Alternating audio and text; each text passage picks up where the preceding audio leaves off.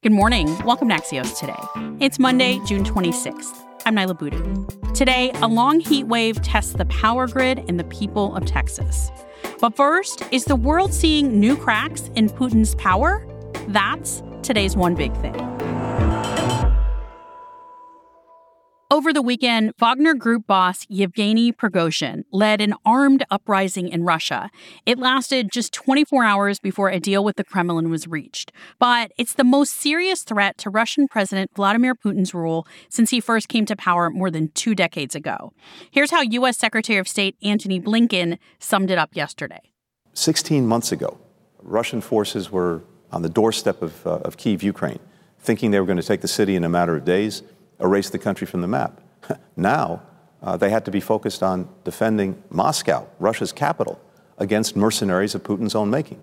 That was Antony Blinken on CNN. Axios' senior world reporter Dave Lawler is here to explain what was behind this and what this means for the Ukraine war. Hi, Dave. Hi, Niala. Can you give us a quick reminder first of what the Wagner Group is and its role, not just in the war in Ukraine, but also in conflicts in Syria and in parts of Africa?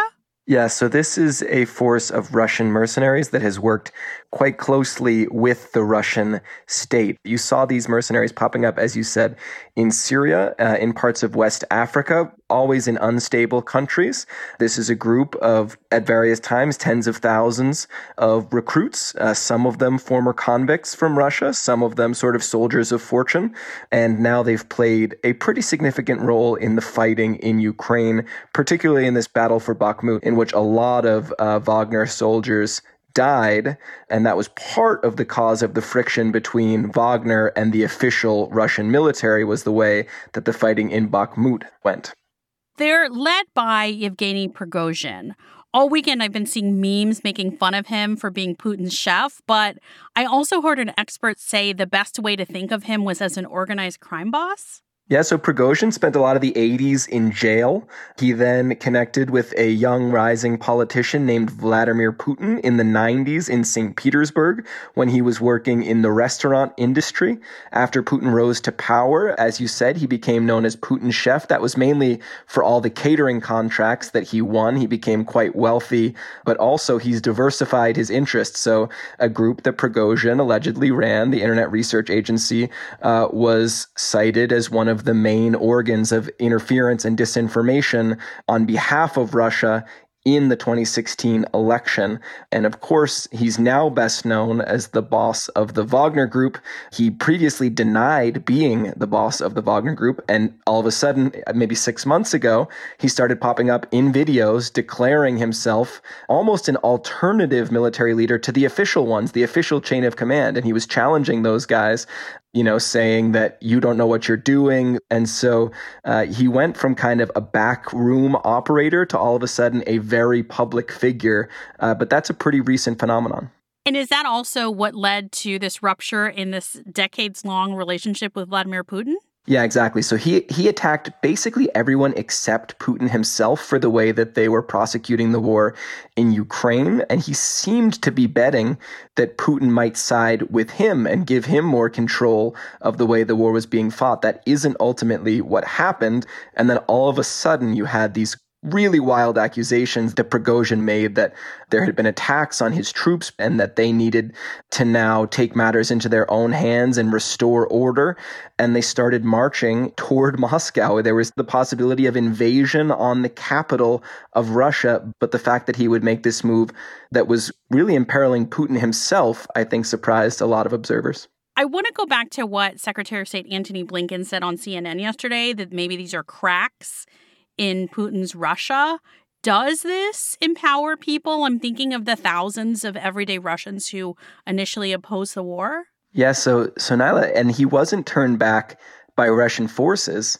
He stopped and pulled back. His troops were moving relatively freely through, you know, Russian highways, through Russian cities. For an autocrat, this is certainly a sign of weakness. The question that you raise about the people who oppose the war, so far, the Kremlin has done quite a good job keeping most of the population, as far as we can tell, in line around this narrative that Russia had no choice but to prosecute this war and that NATO are really the aggressors here.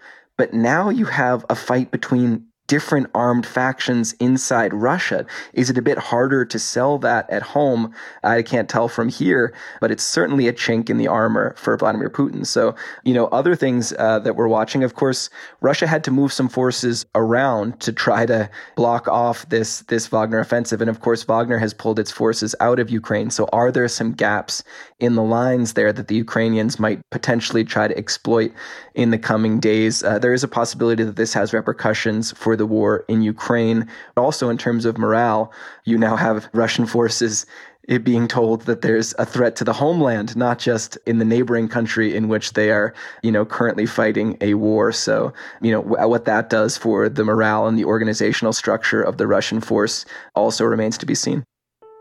Axios' Dave Lawler. Thanks, Dave. Thanks, Niala. In a moment, the heat in Texas expands and worsens.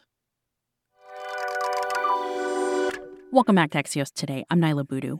Scorching temperatures are plaguing Texas as the state enters its third week of a record breaking heat wave. The weather's putting a strain on Texas's power grid. Thousands are without power and air conditioning as temperatures reach the triple digits.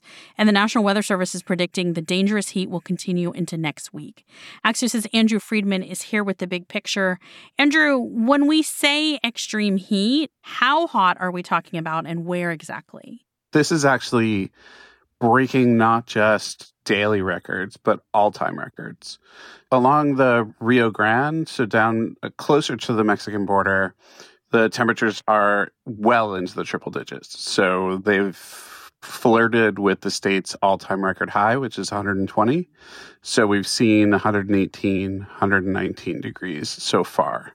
Many cities in Texas have now already gone their maximum number of hours per year that they would normally see heat indices as high as they've seen.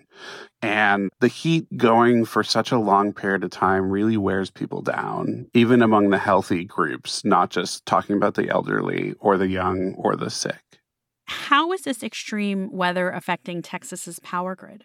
The power grid in Texas is famously problematic, but what they've done since the winter storm that knocked it out a couple years ago really is actually build up some battery storage and renewables, especially solar. So when power plants have clicked off for one reason or another, this has happened in the past couple weeks. They've been able to call upon the energy stored in battery storage to keep that power flowing.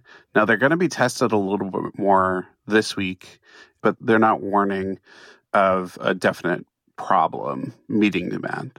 Andrew, we should point out it isn't just Texas. The National Weather Service said yesterday more than 55 million people are under heat alerts from the Southwest through the Southern Plains and into the Mississippi Valley. Yeah, the number varies every time you look at it, but it is expanding. So think about going all the way from New Mexico to Arkansas as well as eventually up into possibly as far north as Iowa, and then also encompassing parts of the plains. So, Kansas, Nebraska, Oklahoma, likely in it as well. I want to ask you how human caused climate change is affecting all of this. Yeah, so we know that climate change is causing this to be much worse than it otherwise would be. There's been some quick analyses done that show that the temperatures are five times, at least five times more likely to be at this level than they would have been in a world without all this added greenhouse gas emissions.